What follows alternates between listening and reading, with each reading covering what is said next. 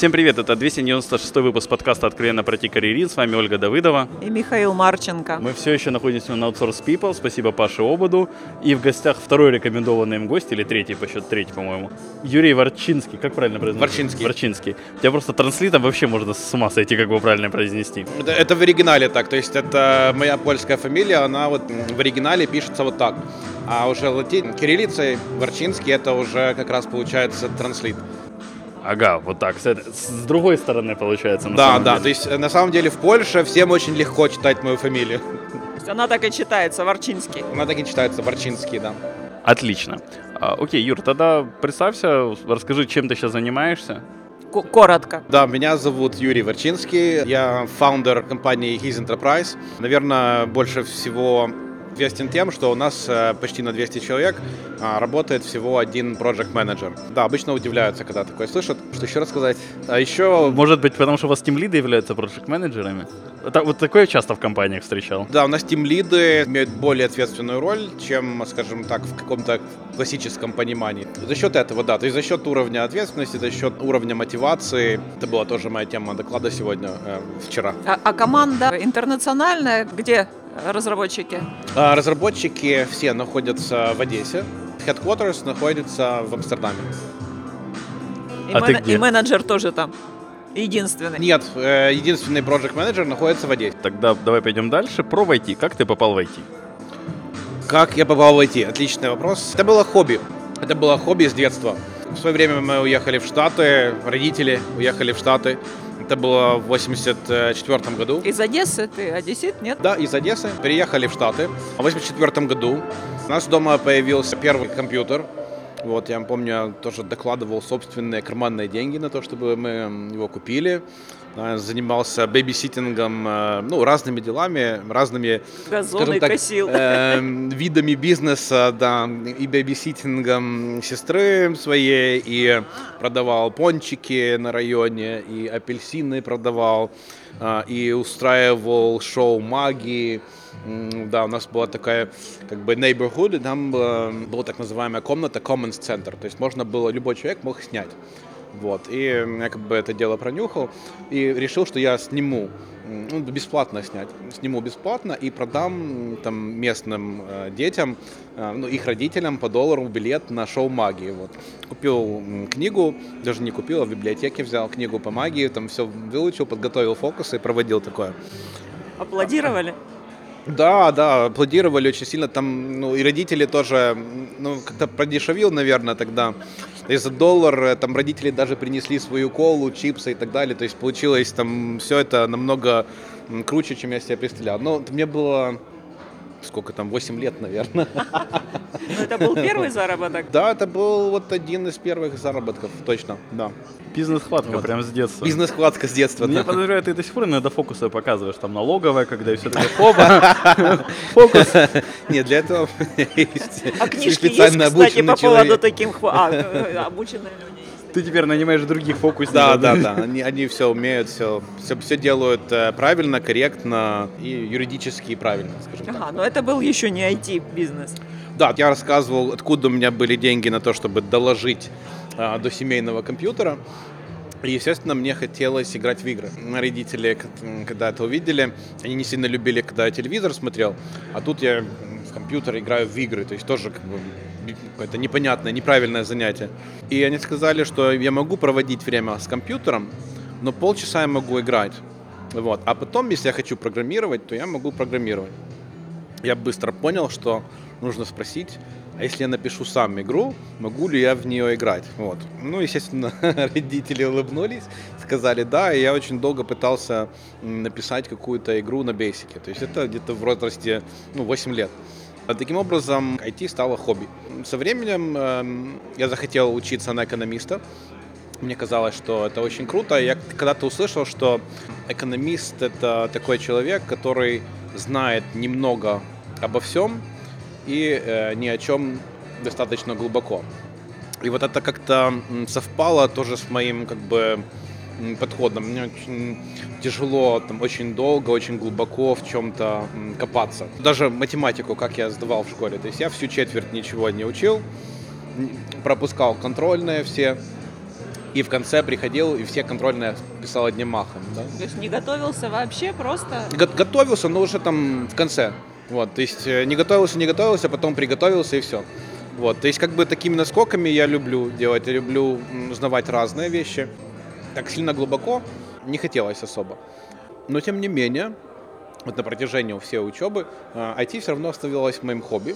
А со временем я понял, что еще можно зарабатывать на этом. Я начинал помогать там, одесским компаниям, там, настроить нетворк, там, написать какую-то простенькую программку. То, что хорошо оплачивало в то время. На тот момент я тоже искал применение себя. Были какие-то попытки устроиться на работу. Была какая-то мебельная компания, не помню уже название. У них была должность секретаря. Вот, я пришел, говорю, хочу быть секретарем. Но говорит, ну, вы понимаете, у нас там знание английского, там нужно печатать. Я говорю, у меня отличный английский, я жил в Штатах, вырос в Штатах, у меня нативный. В конце мне сказали, да, что, ну, хорошо, что вы все это умеете, но мы искали девушку. Окей, не попал. Меня не взяли. Хэштег меня не взяли. Я решил пойти в аспирантуру.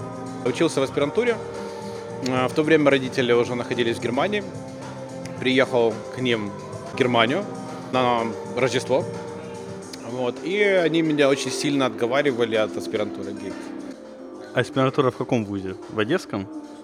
В каком вузе аспирантура? Да, аспирантура была в Одесском, это Одесский государственный экономический университет. Я писал о том, как э, западные бизнесы э, могли бы э, обосноваться в Украине. На то время была, в принципе, актуальная тема. В общем, родители тогда отговаривали от аспирантуры, что говорят, Юра, зачем тебе эта аспирантура, эти профессора, они находят в себе очень мало применения.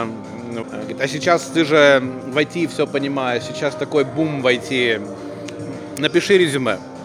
Вот. И это было настолько настойчиво, что я сказал, ладно, я напишу резюме, но больше мы к этому вопросу не возвращаемся. И написал, там, расксерил, разослал, и начали приходить приглашения на работу. На интер... Сначала на интервью, потом прошел интервью, начали присылать контракты.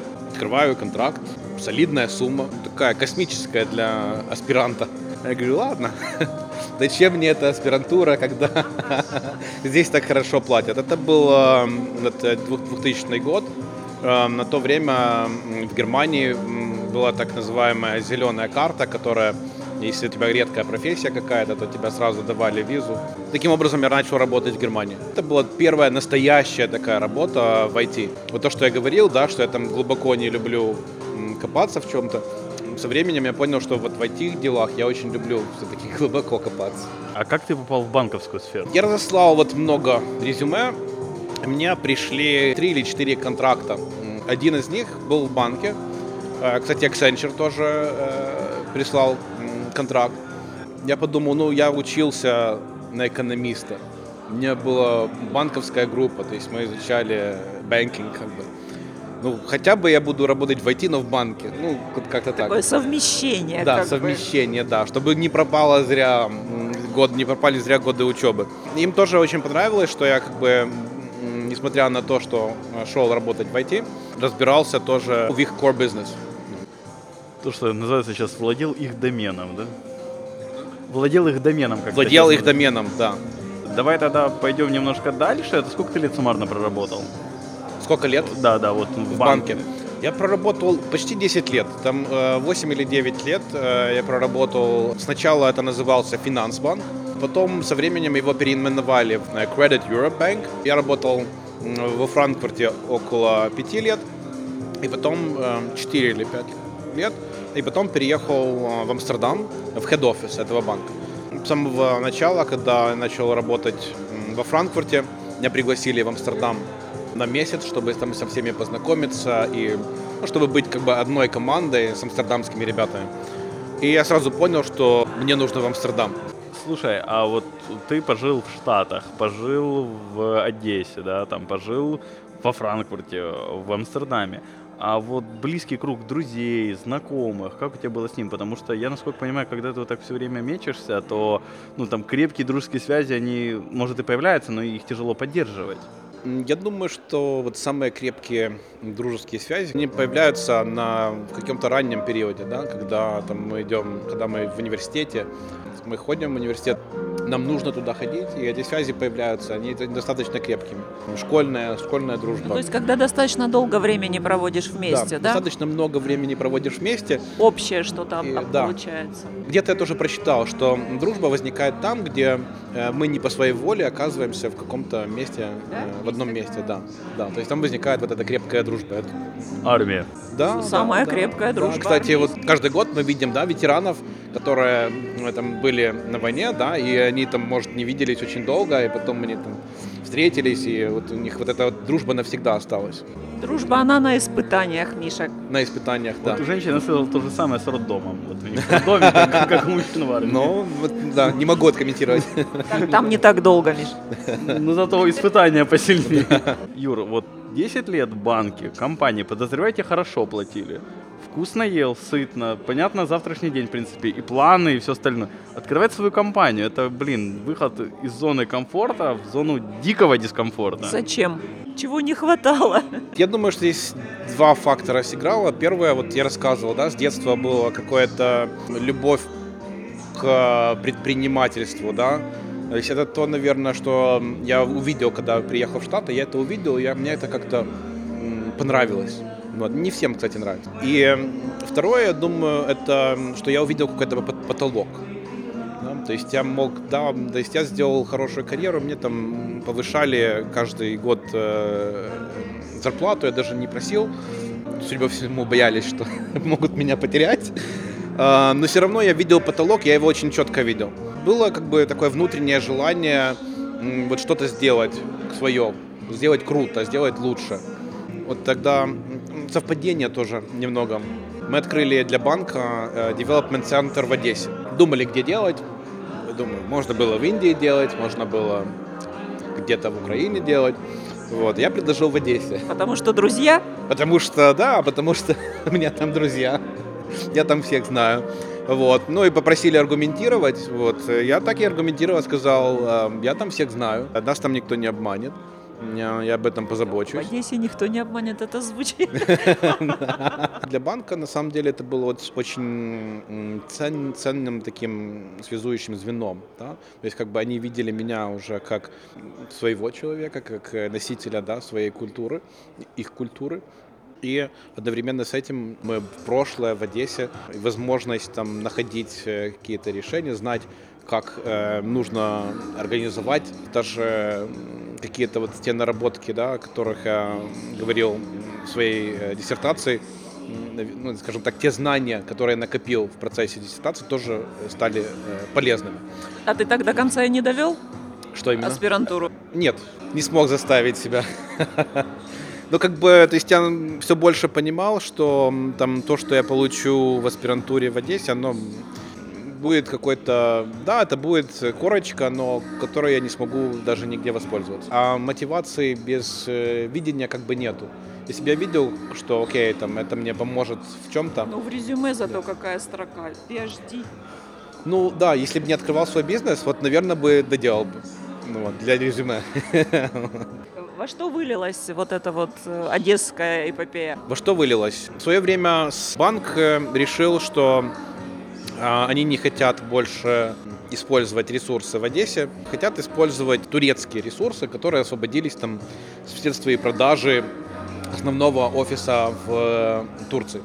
То есть Финансбанк э, Turkey, это, ну, или в Турции он просто Финансбанк, это один из самых крупных банков. Его продали, и IT-отдел, который там эм, делал очень много разработок, очень многие освободились. И они переезжали вот в Голландию, некоторые э, работали удаленно э, на банк, и от- отпала необходимость вот в девелопмент-центре в Одессе. И в то время я и мой бизнес-партнер, мы оба работали в банке, Ханс Айтл, э, мы решили, окей, тогда, возможно, есть смысл выйти из банка. И Это Ханс, Y это Юрий, а С? Solutions. Ну, это... Это длинная, это другая история. Это мы придумывали... У нас появился первый клиент, мы к нему уехали. Нам нужно было в машине придумать название компании. Вот, и ничего не шло. Ханс говорит, Ханс Юрий Solutions. Я говорю, окей, пока что подходит, используем. Ну, Нет ничего более постоянного, чем временно. И добавил я в конце Enterprise, потому что люблю Star Trek очень. И получилось His Enterprise. Вырос в Штатах, любишь Star Trek. Да. У нас, наверное, фанатов Star Trek по пальцам можно В то, время, да, в то время было очень Да и мало. сейчас, я думаю, мало. Даже ну, кино, по-моему, такой фанатской базы, как Звездные войны, не Ну, получило. Да, да, да. Ну, многие знают, по крайней мере. В то время, когда а, мы вернулись из Штатов, и когда я говорил друзьям, давайте возьмем в прокате Star Trek, там, Клингоны и так далее, смотри сам. Таким образом получилось His Enterprise. А потом э, мы уже, уже было спокойнее, мы сидели, думали о названии. Возникла такая мысль, что His — это может быть helping you succeed. Это раскрывает вообще философию того, что мы делаем мы не только helping you succeed, мы заставим тебя succeed, да, то есть если, если мы видим, что мы не сможем тебя заставить, Поможем. то, да, то мы можем и не взять такого клиента. К счастью, не приходилось так делать, но мы приходим и говорим, смотрите, для того, чтобы успешно сделать то, что вы хотите, нужно сделать вот это, вот это, вот это. Это только банковские клиенты или кто, кто ваши клиенты? Наши клиенты – это финансовые учреждения, эм, это финтех, э, это телеком. Э, Ханс э, проработал всю жизнь на телекоме, он проработал в AT&T, Lucent и так далее. Участвовал в разработке GSM протокола. У нас очень много телеком клиентов. В Голландии 10%, во-первых, в Голландии 100 телекомов. Да. 16 миллионов Это людей такой на- маленькой. Голландии э, 100 телекомов. Нам это очень нравится, потому что... Слушай, у нас два. Надо свой организовать. Да. В Голландии вот любой человек может э, свой телеком организовать. Там, если есть э, Это типа Ну, все там- эти виртуальные операторы, которые... как виртуальные операторы, да. То есть есть э, три основных эм, так называемых MNO, Mobile Network Operator, и э, у них есть все эти башни, вся эта инфраструктура. Эм, Но в Голландии действует закон о либерализации телекома. То есть они обязаны все это оборудование давать в аренду ну, любому человеку, который пожелает, вот, по себестоимости. И, соответственно, появились как грибы э, 100 различных телекомов, которые действуют в своей нише. Кто-то там китайцам продает, вот, э, кто-то продает э, там суринамцам. Вот. Ну, вот то есть такие как бы этнические телекомы получаются. Кто-то там, мы продаем вам очень дешево. Вот наш э, там любимый клиент, Юфон, он продает очень дешево всем. Вот. Чип, чип, чип, все должно быть чип, чип, чип. У них даже реклама такая. Ну, там, там есть такой смешной, как бы, певец, юморист. Вот. И он там говорит, там, это дешево, там, э, вот это, э, вот это великолепно, да? Он говорит, о, я тоже великолепно. Вот это там супер красочно. О, я тоже, я тоже красочный. А вот это супер дешево. Я тоже, да, да, я тоже.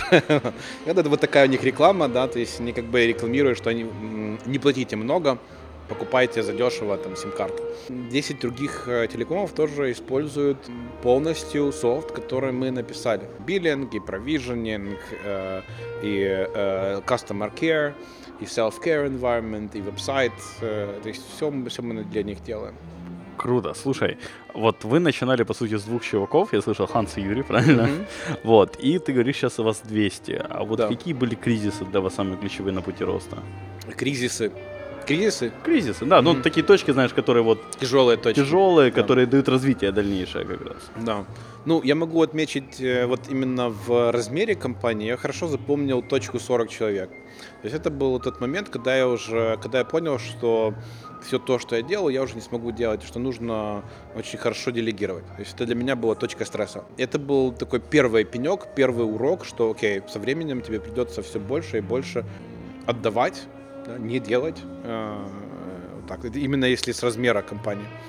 Кризисные моменты, вот, э, ну, естественно, там 2008 года, 2009 там кризис, который был экономический, да, А, потом, ну, в 2014 году нам очень тяжело было объяснять э, клиентам, что у нас development центр в Украине, вот. эм, Ну, со временем тоже научились объяснять, говорим, ну, окей, да, есть там восточная Украина, да, то есть это находится там тысячи километров от нас. То есть это вот как сказать там, что вот, о, опасно приехать в Амстердам, потому что там где-то в Австрии там что-то произошло.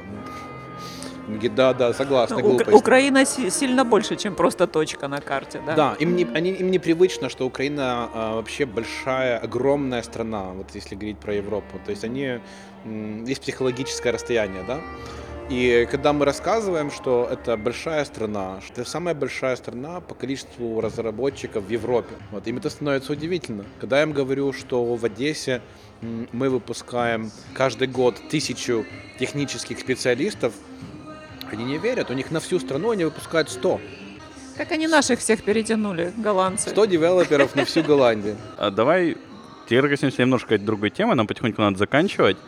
И я тебе обещал, по сути, и для тебя важно, и это хороший вопрос. На самом деле, вот ты был аутсорсингом, таким, я немножко, прости, буду утрировать, таким скучным, обычным, банальным украинским аутсорсингом. То есть, да, там экономим на ПМах, максимум там на тимлиды выполняем.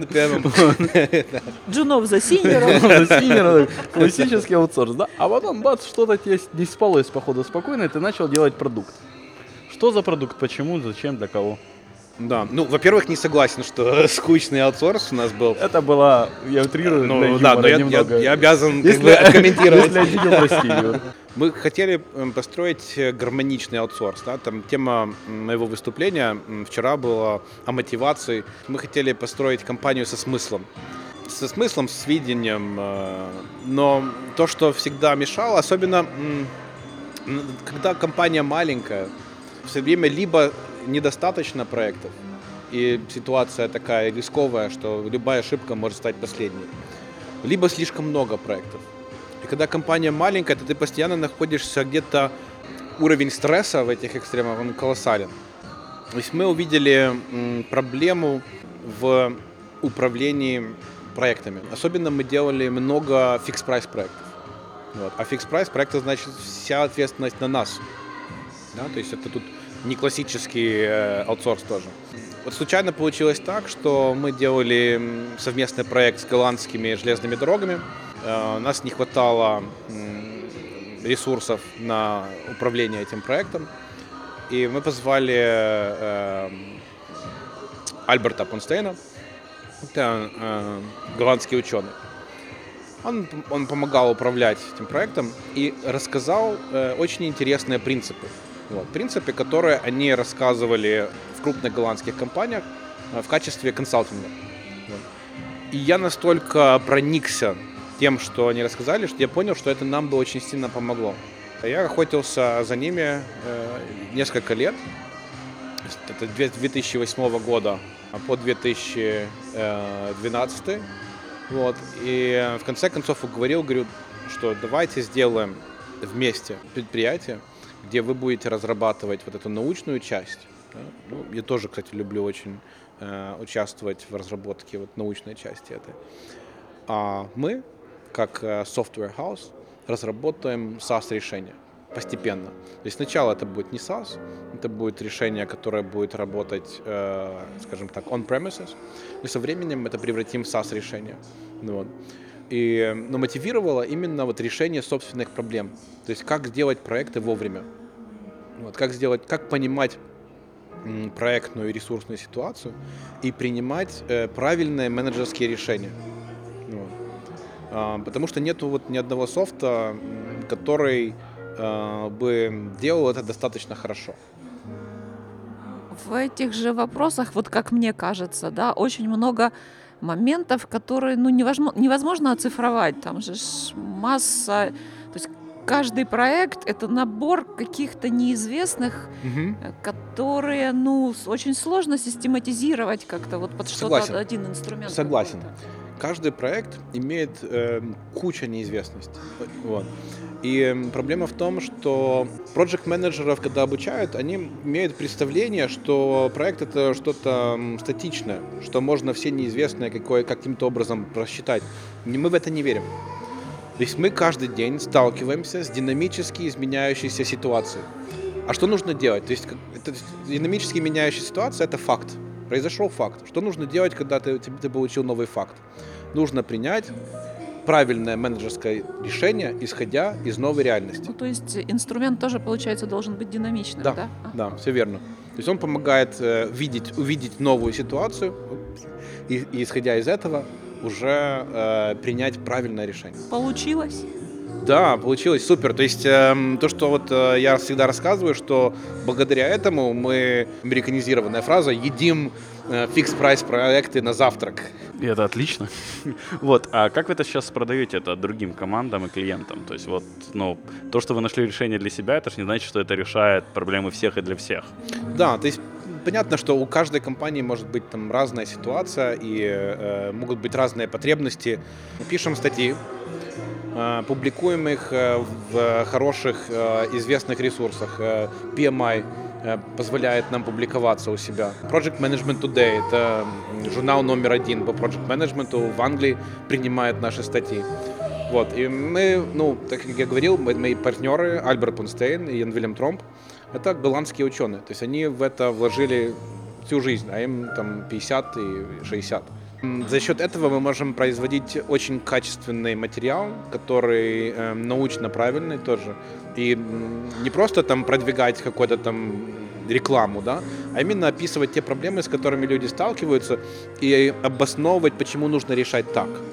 Таким образом происходит inflow э, клиентов, которые интересуются, приходят к нам на веб-сайт, подписываются на э, наш блог. Мы очень много публикуем информации о том, как правильно э, относиться к некоторым аспектам проектного менеджмента. Ну, подписываются на продукт, естественно, смотрят демонстрацию. Э, тоже интересно, после одной из публикаций, э, по-моему, в вот в Project Management Today, к нам э, постучался Гартнер, и они хотели узнать о нашем продукте, ну, вот с тем, чтобы уже посмотреть, или они могут у себя разместить это, ну, не в Magic Quadrant, понятно, туда мы не попадем сразу, это займет какое-то время, вместе с Oracle, чтобы оказаться, но, по крайней мере, в как бы newcomers, вот, которая вот, э, перспективна. А сколько времени у вас ушло вот на разработку? В целом э, компания существовала, существует уже 10 лет. Э, если говорить именно про Epic Flow, э, то есть это, можно сказать, это инкарнация продукта уже, который SaaS, э, то на это у нас ушло, ну, где-то 3 года скажем так, сначала мы нацеливались на крупные компании и приходили, э, это было в первый год, мы разработали решение, которое работает on-site. Э, успешно продали это решение FeedShip. FeedShip — это концерн, который построил суперяхту для Стива Джобса. Вот. Они строят суперяхты. Суперяхта — это 100 метров и плюс — и за каждый метр платишь около миллиона. Вот, то есть приблизительно там можно спросить для миллионера, какой длины у тебя яхта? Там 114 метров. Значит, 114 миллионов где-то потратил. Это как в попугаях у нас в мультике. Так да, вот. да, да. Вот. А, и там тоже динамично меняющаяся ситуация, потому что покупатели яхты очень любят э, участвовать во всем процессе и делать изменения. Да. И очень часто бывает, что э, друг купил яхту, но на 10 метров длиннее. Ну, и теперь ему тоже нужно э, что-то изменить в своей яхте. И начинается очень сильное изменение, очень сильно меняется текущая реальность. И, ну, и, и владельцам вот, э, концерн, концерна этого нужно тоже принимать э, решение, окей, нужно теперь нанимать людей, в какой момент, э, нужно, ну, сможем ли мы все еще сдать эту яхту в этот срок, или нужно предупреждать, что срок изменяется, да, а срок иногда нельзя поменять, потому что э, центр, в Монако э, будет проходить э, Формула-1, вот, и э, этот покупатель уже должен находиться там. Ну или день рождения, день рождения которому... Или день рождения, да, да, конечно, да. Сколько у вас клиентов у Epic Flow? У Epic Flow сейчас около 100, э, э, скажем так, крупных, э, супер крупных, э, наверное, с десяток, и э, 90 таких, э, скажем так, крупных клиентов. Вот. И сейчас мы проводим вот буквально первые маркетинговые компании, чтобы вывести это в, ну, скажем так, в массы, да, чтобы любая компания, там, начиная от 10 человек, уже могла э, позволить себе и пользоваться Epic Flow. По цене это доступно или пока еще не очень? По, по цене это доступно, и мы хотим, э, мы хотим находить э, разные решения, чтобы это было доступно для всех. Да, то есть мы всегда ищем, каким образом сделать это доступно там, для, даже для самой маленькой компании. А уже вы прибыльные или безубыточные, или убыточные еще, как Epic Flow? Мы уже безубыточные. Что это значит? У нас 25 человек, разработка, маркетинг, продажи. А, И это значит, что мы не тратим больше денег, чем у нас есть. Ну, то есть безубыточно, Да? это понятно. Что значит, что мы тоже видим уже bottleneck, узкое горлышко. Понятно становится, что для взрывного роста нам нужно было бы согласиться на инвестицию и э, взять какую-то сумму, я думаю, где-то около миллиона, только на продвижение, для того, чтобы быстро масштабировать. Кроме мыслей об инвестиции, э, есть еще какие-то планы? Вот у тебя, может быть, лично? Ну, мне очень хотелось бы сделать э, Epic Flow супер успешным в течение одного-двух лет. Вот. Кроме этого, мы сейчас потихоньку набираем портфолио инвестиций, которые мы сделаем. Это небольшие стартапы. Это в основном голландские стартапы, но тоже ищем возможности делать это в Украине. Э, В Голландии вот, э, мы находим обычно очень классных супер маркетинг людей. В Голландии их очень много и очень хорошая школа маркетинга. Они действительно умеют продавать. И если мы видим такую команду, э, то мы ищем возможности проинвестировать в их стартап. Ну, естественно, наша техническая составная His Enterprise очень сильно помогает. Да, то есть у нас есть очень много опыта в быстром написании, в правильном написании, архитектурно правильно это сделать. Там, исходя из целей, может быть, нужно там MVP быстро вывести кое-как, да, это мы тоже умеем. Либо сразу написать, там, чтобы на, на многие года было, тоже знаем, как делать. В зависимости от целей, там, э, можем привнести очень хороший вклад э, для такого стартапа. Вот. И вот э, в будущее, то есть мне очень хочется развивать украинские стартапы. То есть это, скажем так, это уже э, поиск смысла, да.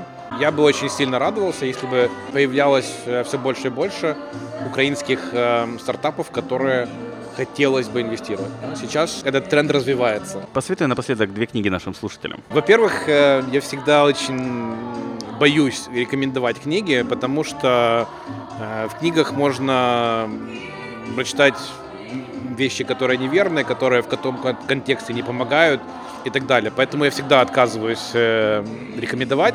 Но вот все-таки одну, по крайней мере, э, одну книгу я знаю, это, которая не помешает. Это книга «Цель» Элли Годрата. Читается за ночь буквально. Ну, а вторая, можно цель 2. А, ну да, думал цель 2, но Наносит ответный вместо удар, да. этого по- порекомендую блог Epic Flow. О, А, это хоро- э, маркетинг. Оде- Одесский маркетинг, да. Мы публикуем, мы действительно стараемся публиковать э, э, вещи, которые будут помогать и не навредят. И напоследок самое пожелай хорошее нашим, что-то хорошее нашим слушателям. Желаю всем, э, скажем так, в работе хорошего флоу, возможно, даже Epic Flow.